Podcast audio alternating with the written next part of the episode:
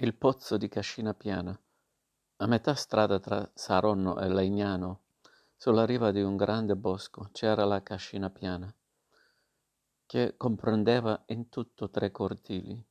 Ci vivevano undici famiglie. A Cascina Piana c'era un solo pozzo per cavare l'acqua, ed era uno strano pozzo, perché la carrucola per avvolgervi la corda c'era, ma non c'era né corda né catena. Ognuna delle undici famiglie in casa, accanto al secchio, teneva appesa una corda, e chi andava ad attingere acqua la staccava. Se la volgeva al braccio e la portava al pozzo, e quando aveva fatto risalire il secchio staccava la corda dalla carrucola e se la riportava gelosamente a casa.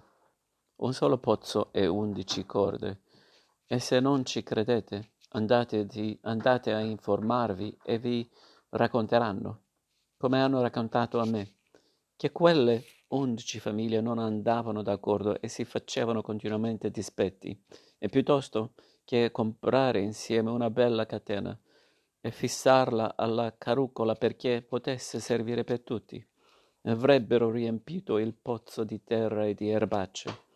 Scoppiò la guerra e gli uomini della cascina piana andarono sotto le armi, raccomandando alle loro donne tante cose, e anche di non farsi rubare le corde.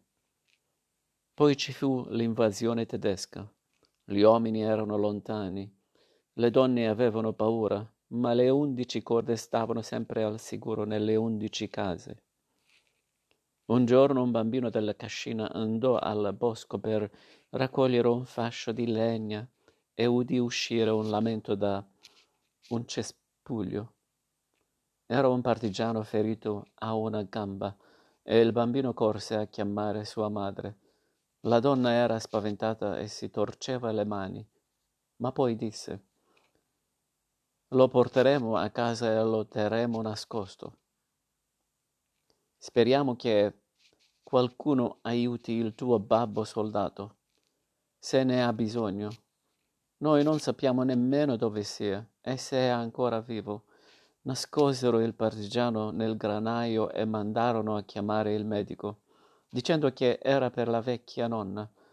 Le altre donne della cascina, però, avevano visto la nonna proprio quella mattina, sano come un galletto e indovina- indovinarono che c'era sotto qualcosa. Prima che fossero passate 24 ore, tutta la cascina seppe che c'era un partigiano ferito in quel granaio. E qualche vecchio contadino disse: Se lo sanno i tedeschi, verranno qui e ci ammazzeranno. Faremo tutti una brutta fine. Ma le donne non ragionarono così pensavano ai loro uomini lontani e pensavano che anche loro forse erano feriti e dovevano nascondersi e sospiravano. Il terzo giorno una donna prese un salamino dal, del maiale che aveva appena fatto macellare e lo portò alla Caterina, che era la donna che aveva nascosto il partigiano, e le disse, quel poveretto ha bisogno di rinforzarsi dategli questo salamino. Dopo un po' arrivò un'altra donna con una bottiglia di vino, poi una terza con un sacchetto di farina gialla per la polenta, poi una quarta con un pezzo di lardo.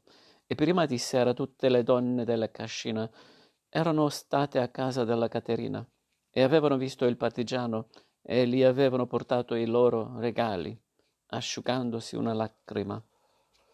E per tutto il tempo che la ferita impiegò a rimaginarsi, tutte le undici famiglie della cascina trattarono il partigiano come se fosse un figlio loro e non gli fecero mancare nulla.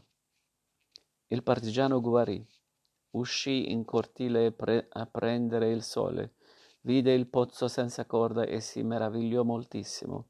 Le donne, arrosendo, gli spiegarono che ogni famiglia aveva la sua corda, ma non gli potevano dare una spiegazione soddisfacente. Avrebbero dovuto dirgli che erano nemiche tra loro, ma questo non era più vero, perché avevano sofferto insieme e insieme avevano aiutato il partigiano. Dunque non lo sapevano ancora, ma erano diventate amiche e sorelle e non c'era più ragione di tenere undici corde. Allora decisero di comprare una catena coi soldi di tutte le famiglie e di attaccarla alla carucola. E così fecero. E il partigiano cavò il primo secchio d'acqua ed era come l'inaugurazione di un monumento. La sera stessa il partigiano, completamente guarito, ripartì per la montagna.